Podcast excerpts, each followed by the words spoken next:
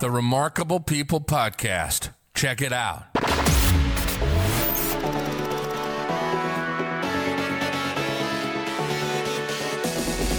The Remarkable People Podcast.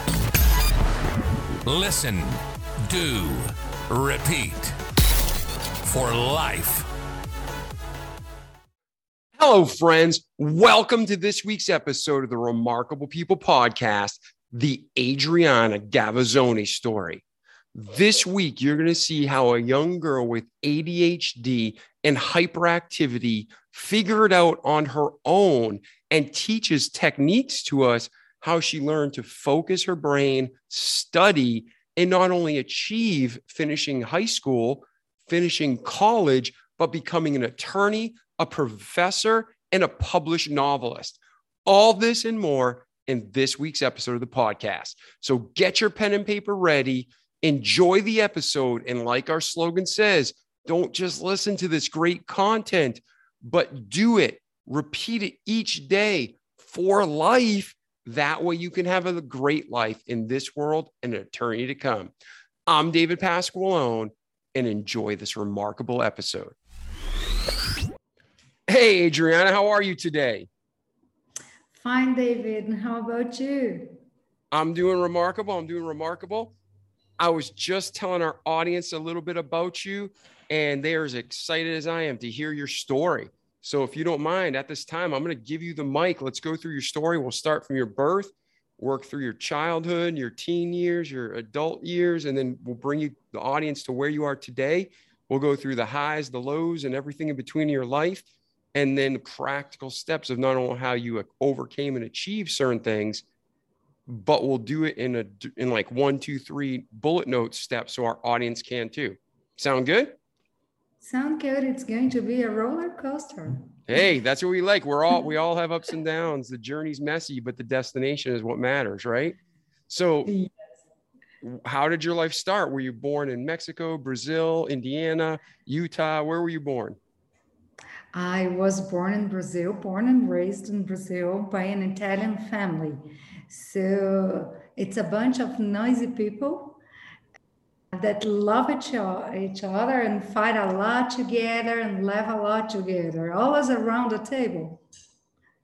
Yes, I was just up in Boston with my family this past week, and I met my three sisters and brother in laws and nieces and nephews for the first time. So we have an Italian, Irish, like in the we got one brother-in-law is Greek, one brother-in-law is Jewish, one brother-in-law is Italian also. So there was noise coming from everywhere, five different conversations at once. So if people around the world or within America don't understand what Adriana is saying, being Brazilian and Italian, that's a lot of passion, right? That's a lot of passion, a lot of emotions, a lot of wine also. we yeah. can gather without a good wine.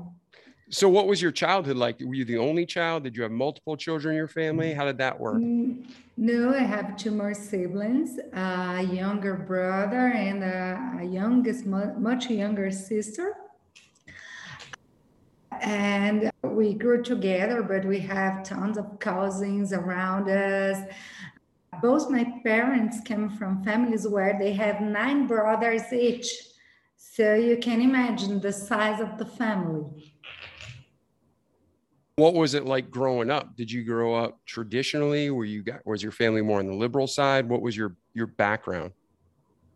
I, I think we are more in the liberal side because my parents always tried to be friends with us. In that time, I'm talking, I was born in 1968. So I'm talking about a time where parents should be respected. You should call them sir and madam. And my parents were not like this. They always tried to be our friends. So I think it was more the liberal side.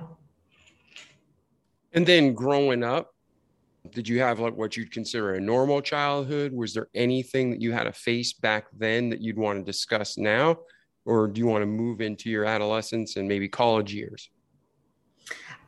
I think uh, since I was a kid, even with a great family, I felt different.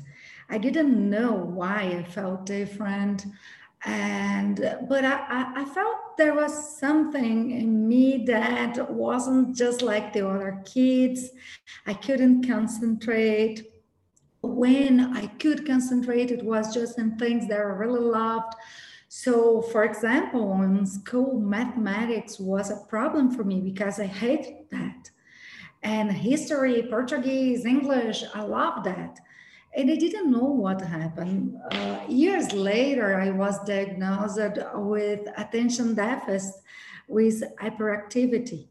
So I was really a, a different kid. And when you are different, it's tough because you you don't feel you belong. If, even if you have loving parents, friends, you always feel different. It, it's something hard Nowadays, I think it's easy because kids uh, receive a diagnosis early and they can learn with the help of shrinks, sometimes drugs to overcome that. I had to create mechanisms to overcome that uh, without anything like that. I just discovered I, I had why I was different. I was 38 years old.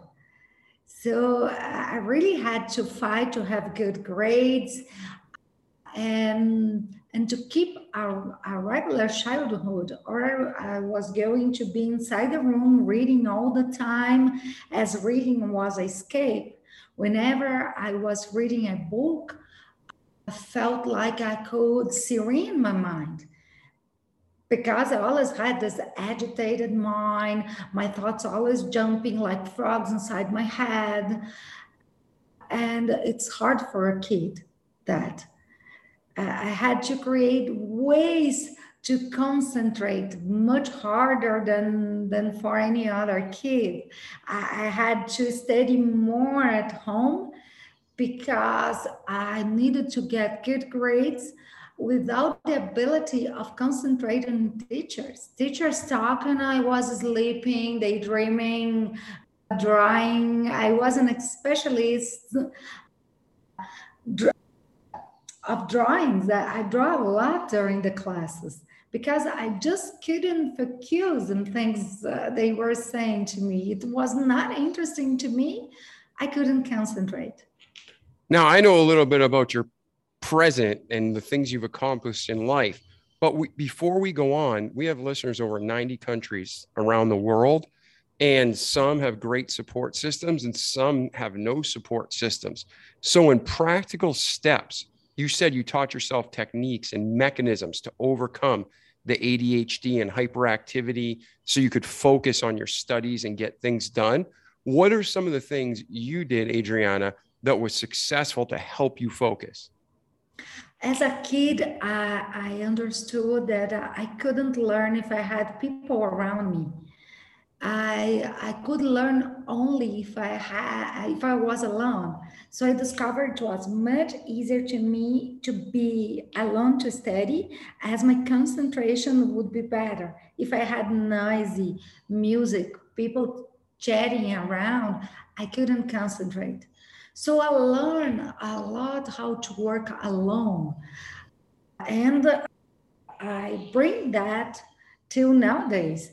Whenever I need to make a defense, whenever I need to write my novels, I just put myself inside a room or uh, an office and I close the door and I have to be completely alone. I can't concentrate with people around me. It's impossible for me. Yes. And I know I thought I was functionally retarded until I was in my 30s. I had dyslexia and similar things is what you're describing. And it used to frustrate me to no end that I watch somebody study for 45 minutes and I'd have to study for four or five hours to get a lesser grade. So, did you pick up any study tips that you can share with our listeners? Or did you just, like me, you didn't really have help and you just put the extra time in? How did you overcome because what the audience doesn't know yet is you became an attorney so you don't get there by getting poor grades in school so how did you go from struggling to success i, I obliged myself uh, to study more and of course i had I had parents that helped me a lot. Uh, and they gave me self-esteem. My father used to say, "You are too intelligent for those grades. You are lazy. So you you have to study more. If you study more, you're going to have the grades comparable to your intelligence." So I had this idea. Oh my God, I'm intelligent. I'm not stupid. Uh, so I had to do better. It's just a matter of doing better and studying more. My mechanism back there when I was a kid was studying more is going to give you more grades because you are intelligent. And when I started to study English, for example, my first foreign uh, language, I speak four languages nowadays oh my God, I fall in love with English. And I was one of the first kid in my class and I could jump classes because I, I was attentive. I was always focused. So I understood that I had to fall in love with things to do it better. And I have to learn how to fall in love. Sometimes it worked, sometimes it won't uh, for mathematics, for example, for example, it doesn't work till nowadays. I can't, I can do mathematics, but for me, it was more effort. Yeah, and learning to fall in love with things. Like I was just having this discussion uh, with people I'm friends with, and they have children. I was like, some things you love, some things you don't, but you still got to do it. You got to learn it. You got to master it just part of life. So, were there games you played to kind of challenge yourself or trick yourself to become more motivated and passionate to the subjects you didn't like? I always had a hell of a memory. My my family used to say they they still used to say that uh, I'm a danger because I can remember things uh, from my first second year of life and so my memory helped me a lot. I tried to develop ways to memorize things. If I could memorize, I could learn. So, uh, relating names of things to some objects and creating things to remember. It was a game for me. I was always trying to remember people's name, objects name, situations name, when I was studying. Oh, some king of somewhere when I was studying history, his name is comparable to that object. So whenever I had to remember the king, I remember the object, then the king. And I still do that. I still use memory and to relate things to remember a lot. Now that's something you developed and figured out on your own. And I know there's tons of books and classes on those kind of memory techniques. Is there one that you'd be like, this one really helped me? Is there like a book or a video series or someone that really helped you develop the memory techniques? No, I have to learn it alone because I have no clue what was happening with me. I just felt different. Yeah, you and, and I grew up before the internet, so we didn't we couldn't Google solutions, right? No, no, we didn't have. We have some encyclopedias, but they didn't talk about different people and different behavior. Um, my mother used to say, "You are nuts. You are always doing nutty things." Because as I also had hyperactivity, I was always on the move. I had to move all the time. I was always jumping from one thing to other and i was curious and i could learn fast things that i loved and i was always trying to learn more more more sometimes i was on ballet classes the other piano classes learning english and always trying to learn something but it was all by myself i had to find that kind of mechanism to, to use colors was good for me. Whenever I put colors on my books, my memory could bring the phrase because the phrase was related to a color, but it was all alone. Yeah, and that's excellent. So for our listeners, there's things that Adriana is just remembering as she goes, but they really help. Like she was saying, color coding. Also, some of you may not realize this, but Adriana, did you notice there was times of the day when you'd study, you'd actually absorb material faster? I still I still know when I'm faster. I'm faster in the morning. So I start early and I'm very productive in my mind with the fences I have to make, writing novels from 8 a.m. to 2 p.m. That's my best time of the day. Then I get a little bit dizzy, like uh, I can sleep. I could sleep something like that. So I need tons of coffee to make my brain go back. And around 4 to 5 p.m., my brain is okay again for some hours. So I develop, uh, I always studied in the morning and I always try to use the morning the best I could because mornings are my ally. I need rest before thinking. So when I'm fresh, I had a, a, good night of sleep. It's another thing I understood. I need eight hours of sleep every night, or I'm not going to function the other day. Whenever my, my, my brains are rest, I can produce more. Yes, and I agree with that. One of my roommates in college, I never saw him study, and he got straight A's. And then one day I was frustrated. I'm like, dude, when do you study or do you have a photographic memory? And he taught me what you just said, Adriana. He's like, I study first thing in the morning.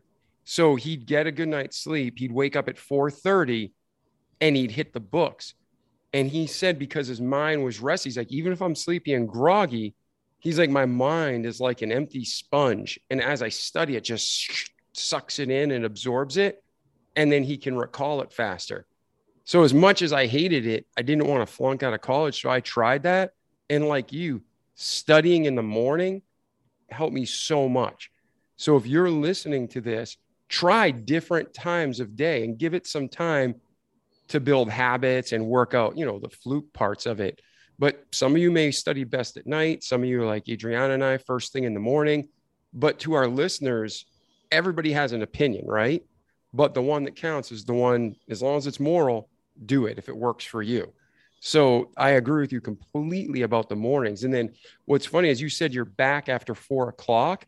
I find like work productivity, I'm the best from like like it's usually like 9 p.m. to midnight.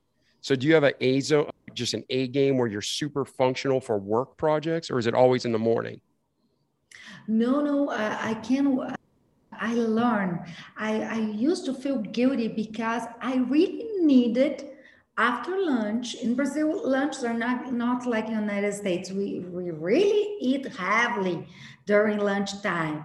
So uh, i used to have lunch and i felt so asleep after that. And i needed just to go to my bed or to wherever i can even on a, on a chair when i'm at work and sleep half an hour and I felt guilty because I used to say to myself, who sleeps in the middle of the day? But after I woke up, it's just half an hour, exactly half an hour. After I woke up, it's like the day start again and I'm functional again. So as uh, we people with hyperactivity, we have a, a brain that works too fast and too much. We really need to put it to sleep for some time. And then when we sleep, it's back and it's completely functional. But I, can produce after that. So whenever I need something that I'm going to use my mind a lot, I just close my eyes, I do like that, and I sleep half an hour. It's enough for me. It's like resetting everything and starting like if it was eight o'clock in the morning. Yeah. And it's funny, again, you say that because power naps, five minutes to 30 minutes, not more, not less, but five to 30 minutes is considered the perfect power nap. And study after study after study shows results exactly what you say. it recharges you and it's like a reset. And maybe the first few days you're a little groggy when you wake up, but after that, it's like a power charge, like your battery was just charged in the outlet in the wall. So I, I'm there with you. I'm never more productive than when I get power naps. And I think people all over the world do it and see the success. So was that something again you were taught or you just figured out yourself? Just figure out uh, by myself because my mom used to have used to put us to sleep after after lunch. She thought it was healthy for kids, and we did that. And but I, I grew up with that. And then when I arrived to college, and that moment, I didn't want to sleep anymore. It was a kid stuff. But I felt my body needed, my brains needed, and I went back to that. But as I said, I felt so ashamed to do that, so guilty. I went to a shrink to talk about it, and he said, if it's what makes you functional, Christ's sake, go ahead and sleep half an hour. The day has 24 you don't need to sleep only during during the night. You can do that for half an hour. People who do that live more. They are more functional. But uh, i discover by myself and i can't do that every day. Sometimes my, my schedule doesn't allow but whenever i can i do that and it's perfect for me yeah i think there's great wisdom in that and if somebody out there listening hasn't tried power naps do it. It might take you a few days, even if you just close your eyes and lay there, just stay still and try to clear your mind. And Adriana, I don't know if you'd agree with this or not, but once you start training yourself for these power naps, I can fall asleep consistently without issue in less than 60 seconds, usually 30 seconds. Is that how you find yourself? Is it you just get used to falling asleep and then wake up? it's the same for me and it doesn't mind where i am my sister used to say i hate you because we are inside an airplane and i told her oh, i'm going to sleep and I closed my eyes and i was asleep immediately because i decided i had to sleep and she, i can't believe i can't believe you could sleep in seconds. I said yes i can. And it's just a matter of closing your eyes. Try it but it's not like that for most people. They need some time to relax. I don't. I just shut down and i sleep and half an hour later i wake up and i'm like this. I'm happy again. My skin is even is better. Everything is great yeah so like adriana is saying it's you can train yourself and you know you play how you practice keep practicing the power nap. I'm a huge believer in the power nap. All the most productive times in my life and Adriana's life is when we take power naps every day. It's not a child thing, it's legit. Look up the medical research worldwide, it's a proven study. But you'll get to the point where you will be sleeping in 30 to 60 seconds, and then you can even wake yourself up. I set an alarm because I'm paranoid. I don't know about you, Adriana, but a lot of times I pull over on the side of the road for business take a nap on the side of the road, then go back, drive, and hit my appointment.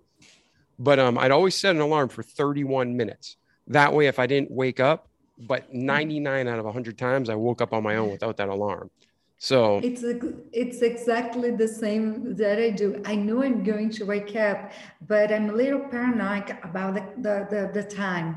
And I can't allow myself to sleep more than half an hour. So I put usually 30 to 32 minutes because I know it's the time I'm going to take to get asleep and 30 minutes that I need to reset.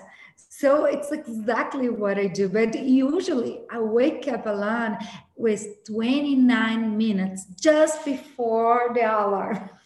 Yes. And I knew a guy, the gentleman who taught me was brother Charles Homeshire. We talk about him in the NBT episode of our podcast. I'll put a link in the show notes. But he was such a great human, the, probably the greatest human I've ever met. And that man took it to a new level not only did he take power naps and he was healthy and strong at like 80 years old, sharp mentally, physically, every way. But that guy, you could say in any time zone, he traveled the country and the world, and he'd say, I need to wake up at 427. And without an alarm, the dude would wake up at 427 exactly. I mean, you can set your eternal clock to do so many things that we take for granted as humans because we're so spoiled. We have watches and iPhones and alarm clocks, but really God built it all in us. So Adriana and I have learned a little bit, but take it to the next level and write us and tell us how you're doing with those power naps. So, and there, there are famous people like, for example, Winston Churchill, Prime Minister of England for many, many years. Uh, he used some time to talk to his people from his bed because he needed power naps. Yep. And uh, it's a it's a story everybody tells. He used to do that. So it's something you have to learn, but you also have to control your mind. We don't use our mind as much as we could. It's the perfect machine we have. It's not our cell phones. Uh, our brains are, are perfect. So if they are trained, they can do amazing things. Yeah. I mean, it, yeah, we could, the brain is a whole world to study. So, but I agree with you completely. I, I just, I've seen it in my own life I've, you know, Celine Dion, she's a worldwide superstar. She has a thick accent when she speaks, but when she sings, it's crystal clear and whatever language she's in. So the brain can control so much on every level. And, you know, we just take it for granted and say, I can't. But even if you read books for just a few years ago, like I remember when Lincoln would speak, people would just listen once and memorize the entire speech verbatim, word for word it could go on an hour and they'd remember every word. And now we can't get kids to pay attention for 15 seconds. So, Adriana, you're dead on. The mind is perfect and how God made it so powerful and strong. So, all of us should be learning to tap into it more and more. Now, with all that said, between your birth and when you're in high school, before you go into university, is there anything you want to cover in your life in any aspect that you want to discuss? No, I think I joined both. yeah. So, how did you go from struggling with learning to getting into university, and where did your life go from there? I went to the university when I was 17 years old and I graduated with 21. I use the same skills in Brazil, we have a huge test. It's very hard to pass to enter the university. I could pass in two tests for two great universities. Back then, we didn't have uh, many, many colleges around. We just have in my state three great universities. I got into two of them. So I decided for the best one because it's an international, it's a Catholic university, it's international, and I decided for that. And I use the same thing naps, power naps, studying alone almost all the time. And I found another thing that was too important for me back then small recorders. Do you remember those, those small recorders? First, just journalists used to have. I bought one and I used to take them for, for my classes because as I couldn't pay attention on most of the teachers, even main of all because they were boring, they couldn't make me to have any interest in what they were saying. I recorded and then back home i used to listen to them take notes then i discovered another thing to learn for me is writing what i hear I don't have a good ear uh, memory, but I have a, a great memory for everything I write and read. So I used to hear the classes like all again. The, the, the classes I, I couldn't pay attention, of course, not all the classes. To write them and then study that. And then my grades uh, were good and then I could finish university without any problems. In five years, I was graduated, and uh, I was just a kid when I was already a lawyer. Yeah, that's incredible. And so not only did you learn to adapt to your strengths and weaknesses and overcome, but you live in a society like I have a lot of friends who are Portuguese, Brazilian Portuguese, and the culture down there is machismo. Is that how you classify it? I don't want to say anything out of turn, but it's male dominated. Like sexual harassment was considered a compliment in some sick way. They just felt like they were better overall. Not all Brazilians, not all Americans, not all Asians, but overall, was that the culture you were growing up in? I could say yes. I could say it was it was how Brazil was back then.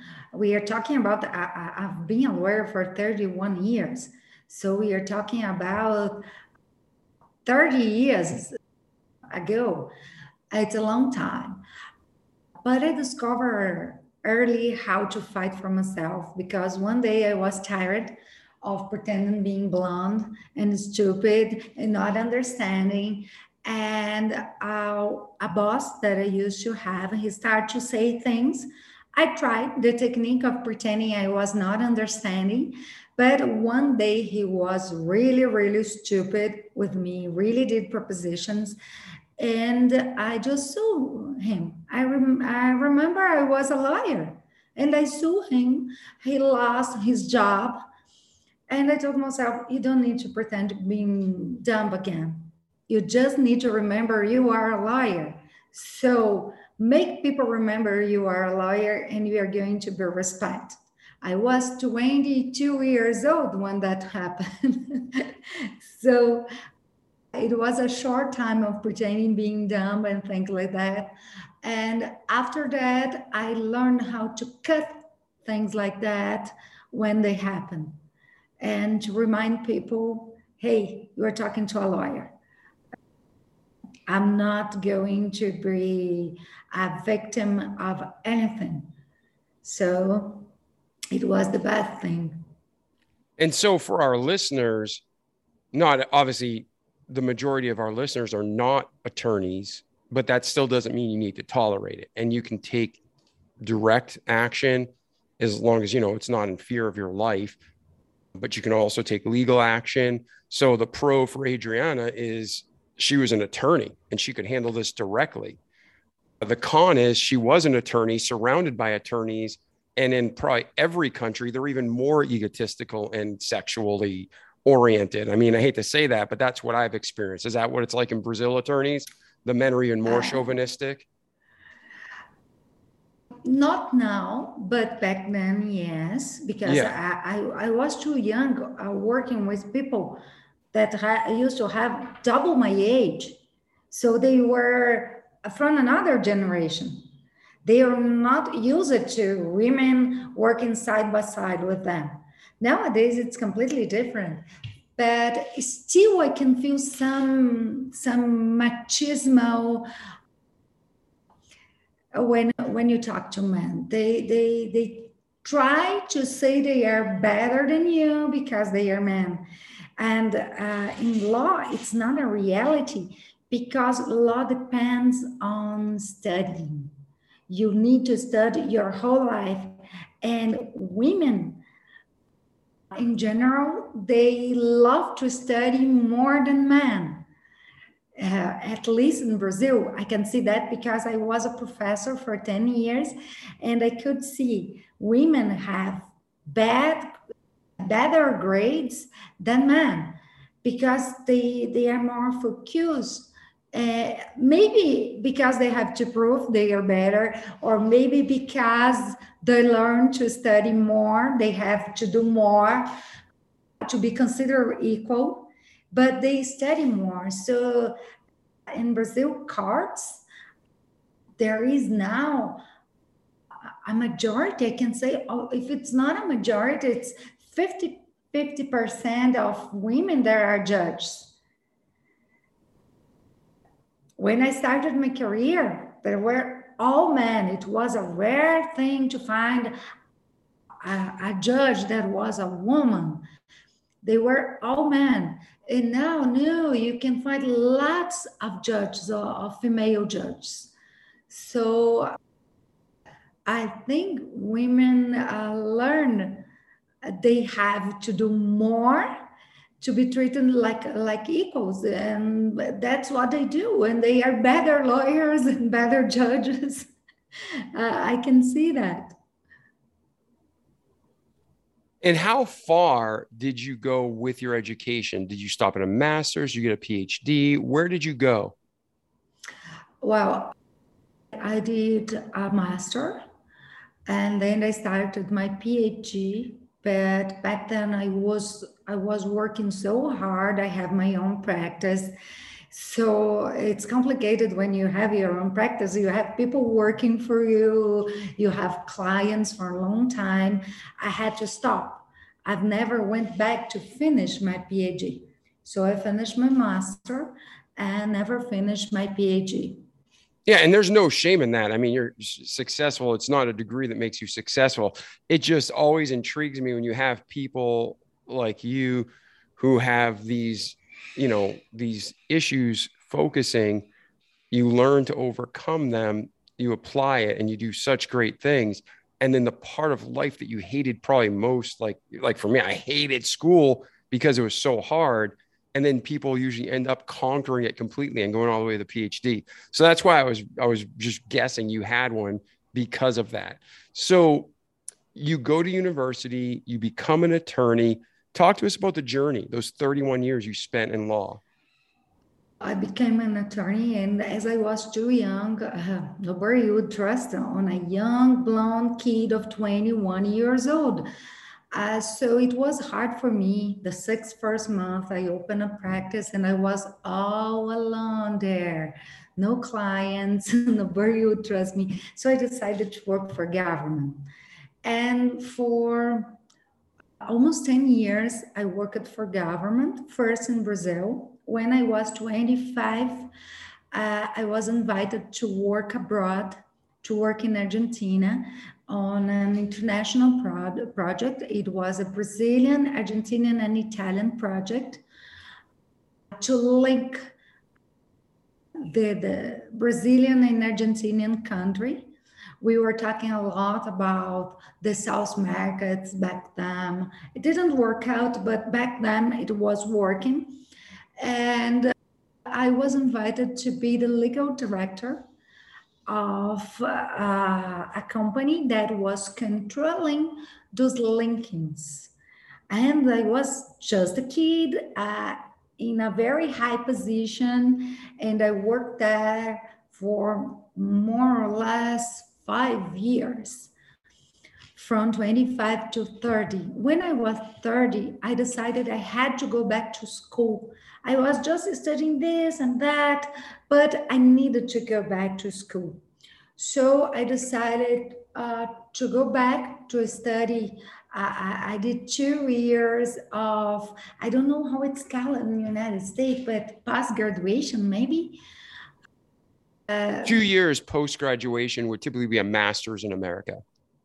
No, it's just called post post graduation, and I studied, and I started, and I opened a practice, and I started to be a lawyer, independent from almost independent from government in the beginning. The beginning, I was just being a consultant for government, so I I didn't have to travel that much, and I could dedicate a little bit to my practice finished past graduation, I went to master. Master takes three years. And it's the point you have to choose a thesis, you have to develop. So I had to travel. I've been in Columbia Library to for some research for some time. I've been to France in Sorbonne's library researching. And after that, I produced the book uh, a legal book about renegotiating international contracts. So I produced the book, and the master gave me the ability to be a professor. So I decided to be a professor, and I was approved quickly to be a professor. And I was a professor, a legal professor for 10, almost 10 years. Then it was too heavy for me to participate to, to, to be every day in the university teaching, having my own practice. And I was traveling a lot because of my clients. So I had to quit something or my house wouldn't wouldn't be good. I, it was not good. I was having health problems but and I decided to quit teaching. So, and that's an important point in your life. That's a crossroad. So you're working, working, working, working, working, learning, learning, learning, teaching, teaching, teaching, but you're seeing, well, I'm giving more than I'm receiving. My energy, um, my health is going bad. How did you come to the decision to back off? And what steps did you take to get healthy again? One of the things I'm really scared of are rats and one day, I don't know why, I was watching some TV and there was a small white mouse turning to his wheel. And I, I decided to face it. I said, It's on TV. Uh, it's not going to jump on me. Watch. And I saw that animal just doing that circles and circles and circles and circles. And I said, Hey, my life, it's just like that. I wake up in the morning, I go to, to the university, I teach, I go from the university to my office. From my office, I come home and I work out because uh, I really needed to work out to, to keep at least barely healthy. I take a shower, I eat something, I go back to university, and I come home, sleep, and it's a rat life it's not a regular life. I can't do that to myself. It's too much for me, but it was hard for me to choose. I really loved my students. Some of my students are my lawyers. And it was hard for me to quit. I don't have kids. I decided early in my life I didn't want to have my own children. So my students were and are just like my kids uh, it was like, uh, hey, I'm going to abandon my kids, but I have to choose. And then I decided to quit teaching. And it was when my, my novels happened because uh, I have time to be creative again, not just work, work, work, work, and not having enough time to rest. I uh, on that time I couldn't have these power naps because I, I was always on the move, and I, I used to sleep the whole weekends to compensate. It was not a life. So when I decided to quit, I have the nights just for myself, and I, oh my God I'm here. I have a whole night for myself. I'm not teaching. Tomorrow I'm going to go early to my office and hmm, what I'm going to do. And suddenly it was a bet with one of my lawyers. I started to write a novel. And now I have five published novels because I knew how to be, to give time to myself to be creative. So I try from, from that moment on, I learned that I can fulfill my mind with everything. I need to give space for my brain so they are going to breathe and they are going to produce more in a more creative way yeah. And sometimes when we put that pressure on ourselves, it like bottlenecks our brain so we can't think and it can't flow, right? Is that how you felt? You couldn't flow until you had that freedom? No, I can't. I really can't. When I start to, to work too much, unbalance my life, it's the moment I'm not going to be creative to help a client, creative to write my novels that are precious to me or that I, I can have quality of life. I'm 53. I don't know how much I'm going to live. People are dying around me. Those last two years were tough. We don't know when we are going to die. I just know I'm going to die one day, and I want to die knowing I did everything I could to be happy and to fulfill my dreams and not just work, work, work, work till uh, I'm completely done. And one day retire and say, oh my God, work my whole life. Now I'm old. I can't, I'm going to rest because all my life has been like this. No, no, I, I need periods to rest. I used to travel. I do small vacations. I can't take long vacations because I have clients, they need me. And I do small vacations during the year.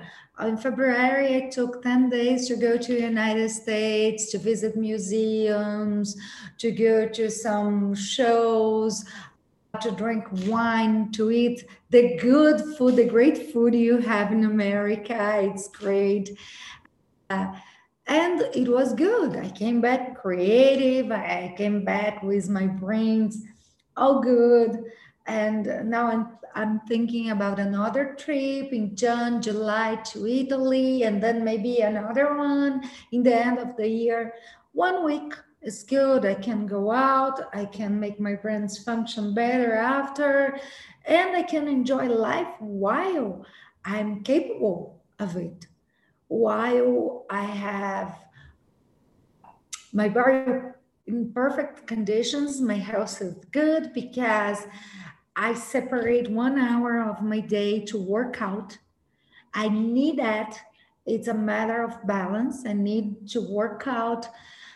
I need a time to read. I need a time to write. I need a time to relax. It's 24 hours we have.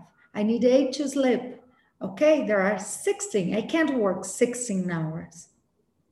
I need breaks from time to time. So during my lunchtime, I work out. It's good for me.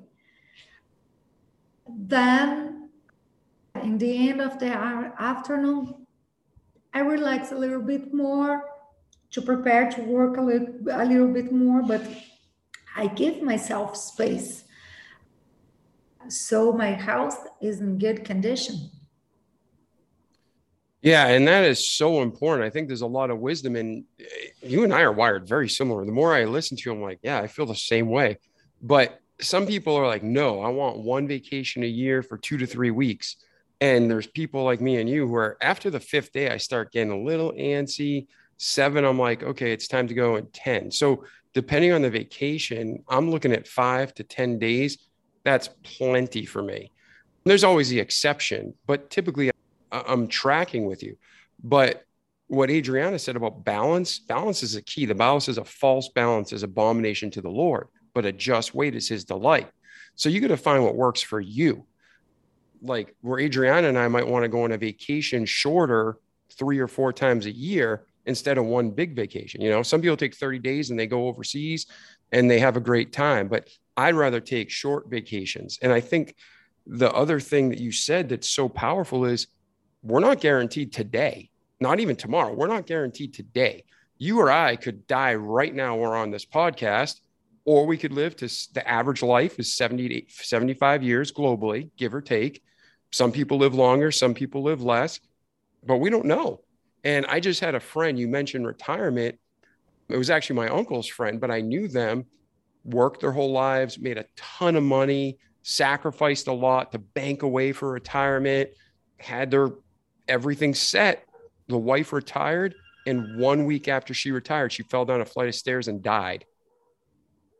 All the money in the world's not going to help that, right? So enjoy no, life. Not. Yeah, enjoy life each day. Enjoy the journey. Be thankful for it. And like Adriana said, don't kill yourself for a future that may not come, especially with the global I don't want to get into politics, but the global politics and the global pandemic and the global economy, we're in a crazy state right now. So I'm not saying be irresponsible, but enjoy the day, enjoy your life because we're not guaranteed another breath. No, we, we don't have any guarantees and we can't ruin our lives and our health just working It doesn't matter the amount of money you're going to gather. I've learned from an old man He was my father in law from my second marriage. He used to say, a coffin doesn't have pockets.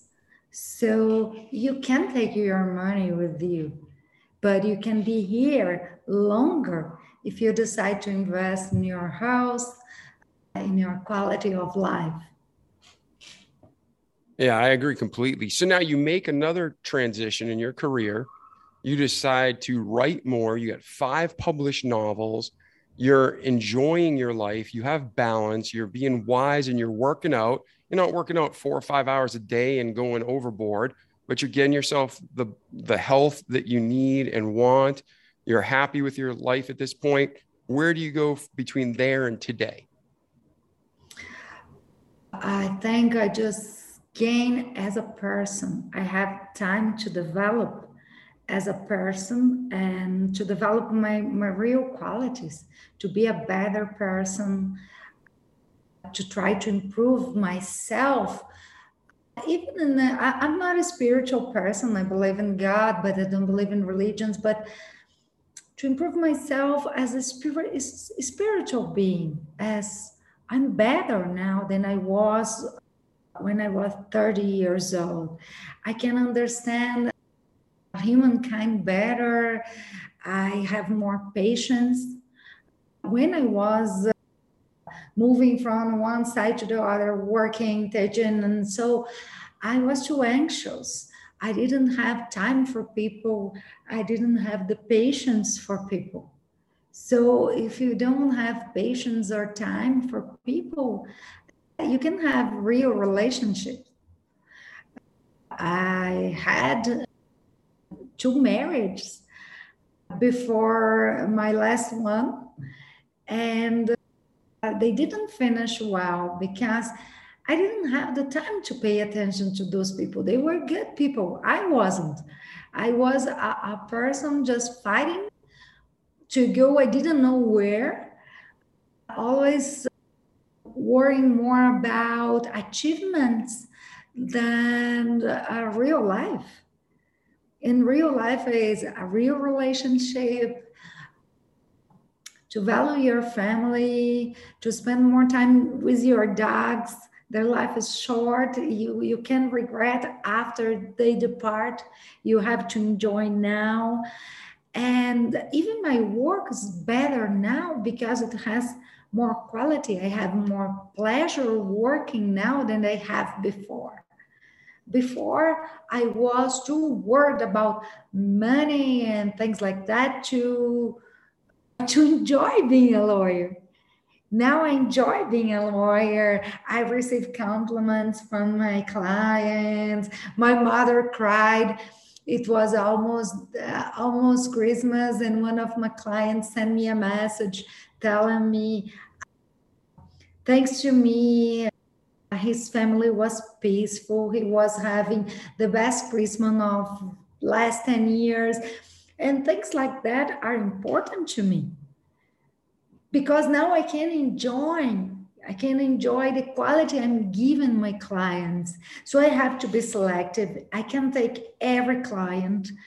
Uh, I need a space to do pro bono, to go pro bono because people that need justice the most in the world are the needy people who can't pay for a, for a lawyer.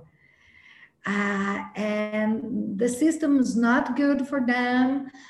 They can't afford lawyers. And from time to time, I try to do pro bono. Uh, it's good for the soul. It's not good for the pocket, but it's so good for the soul. Now, what law do you specialize in? What is your your specialty? commercial law.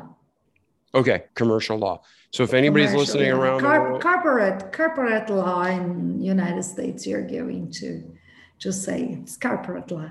Now, do you have license to practice in the U.S. and other countries, or just just Brazil right now?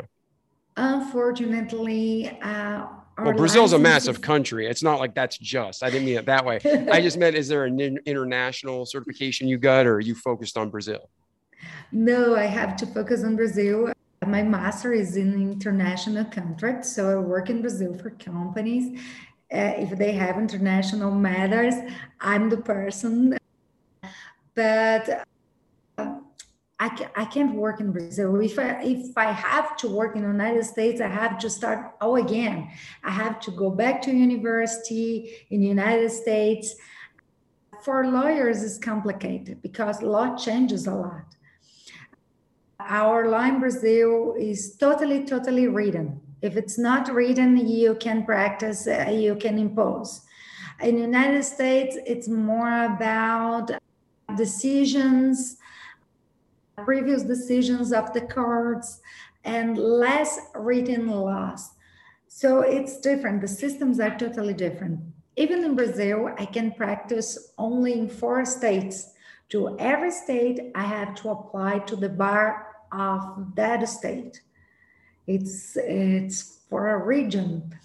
Yeah, we have that in America. Whole, I can be a lawyer in the whole country, but if I intend to practice law regularly in a state, I need to go to the bar of that state, get another license, and pay, of course, every year a small contribution to that. so, in the end, it's all about money. Yeah, America's like that too. We have 50 states and they exploit you in each one. So, yeah, same thing here. So, okay. Well, I've had a great day and I know our listeners have enjoyed this. I mean, you went from ADHD to law degree to a professor to a published novelist. Where are you today, Adriana? Where are you going, and how can we now help you get there? Well, today my dream is um, not in a long time. Sorry, not in a long time. I would like to dedicate more to just write novels. I love to write novels and uh, as I have this, I think you have the same as creative mind.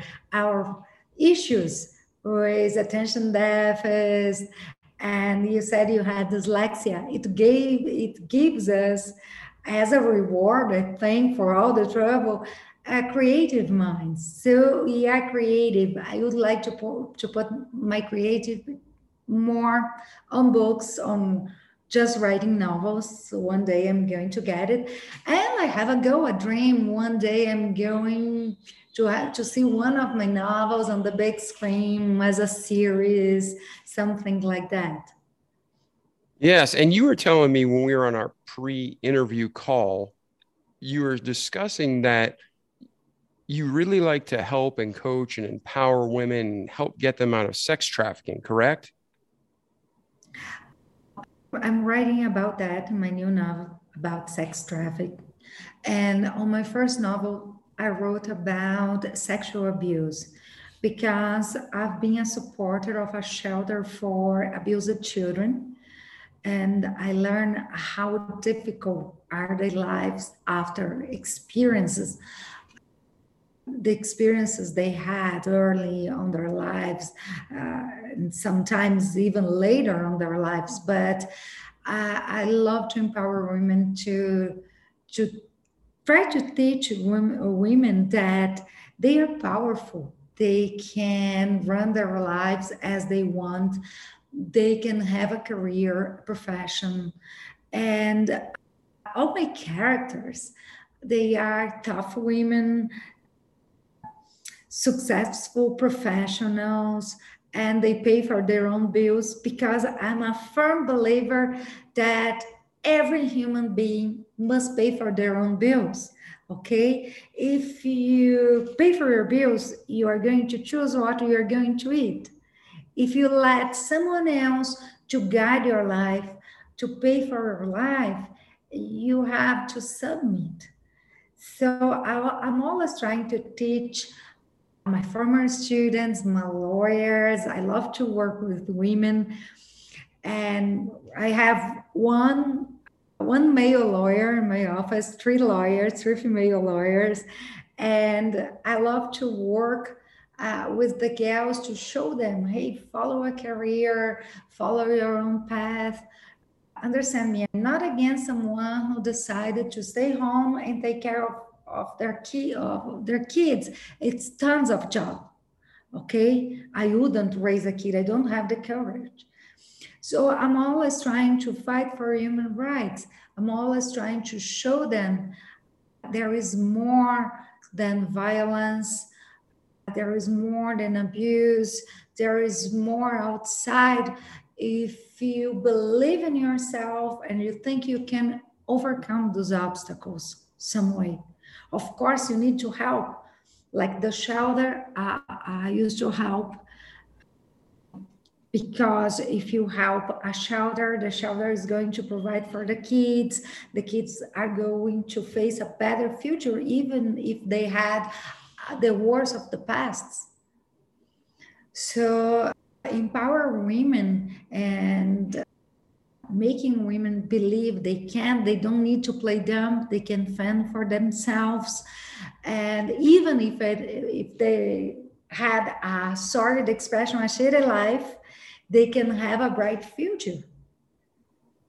So I always tried to write and, and show my readers about to, to try to get the attention for those matters abuse that can happen inside your own home and you don't know. Sometimes our relatives that abuse our children sometimes someone we really trust and the kid is so defenseless he's not going to tell you. So if you try to show people normal people can have that kind of problem they can pay more attention for their kids and pay more attention for the kind of kids they are raising. Yeah well said. I mean nobody knows what's going on behind closed doors. And there's so many people that are in abusive situations male and female and they need help to get out. And sometimes they just need a little encouragement or to hear someone else say it to kind of guide them through the process. So if there's a listener out there and they want to hire you to represent them in brazil or if there's a listener out there that wants to talk to you about domestic abuse or what it's like to be an attorney or professor to get involved in your novels or maybe they're a publisher and they want to try to you know get your get your materials what's the best way for someone to reach you these days? Through my email, adriana at adrianagavazzoni.com or social media. I'm very active on social media. So Facebook, Instagram, Twitter, I always answer. Sometimes I take one day or two to answer, but please get in touch and I'm going to answer. Awesome. And I'll put links in the show notes so you can just click on the link. So whether you're using Google Podcasts, whether you're looking at Apple Podcasts, Spotify, whether you're watching this on YouTube, however you're listening or watching, I'll put in the show notes. You can just click and go. All right. Well, Adriana, it's been a true pleasure. I'm so thankful you're on the show today. I know it was a long time coming, so I'm glad it finally happened. Any other final thoughts or ideas that you want to share with our audience before we part ways today? First of all, I want to thank you for the opportunity, David. It was, I had a great time today. It was great to talk about life, remember things. And I just would say to people hearing to us, listening to us, it's a, matter of thinking you can overcome. It doesn't mind where you are now, what difficulties you are facing uh, believe in yourself and you're going to find a way out. Trust in some people that can help you, but trust in yourself and never give up on your goals. If you think you you want to be a lawyer and you don't know how, talk to me. I'm going to tell you how I did. If you're having difficulties uh, and you think you are too different, to be different is good. I understood that but the only thing that you can do in your life is believing you are not good enough and you can't. You can. If you try hard, you can do anything, anything at all.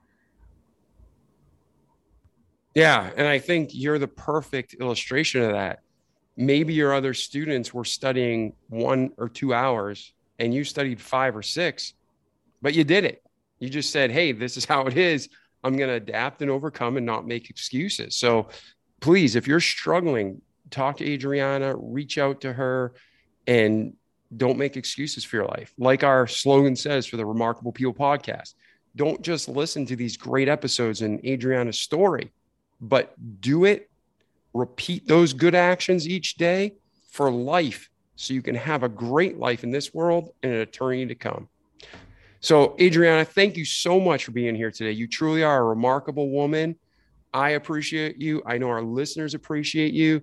And we wish you only the best in your future. And hopefully, we'll have you again on the show when you get that movie going. Thank you very much, David. Thank you very much for your listeners. It's it was great to be here. I hope to see you soon.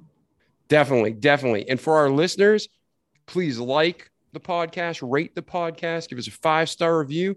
And if you can't, email me and let me know why so we can fix it, right? I can't fix a big nose, but I can fix problems with the podcast. So let me know.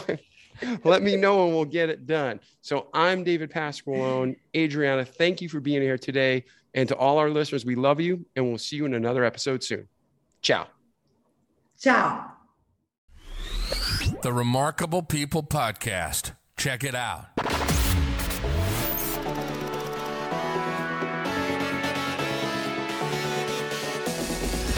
Remarkable People Podcast.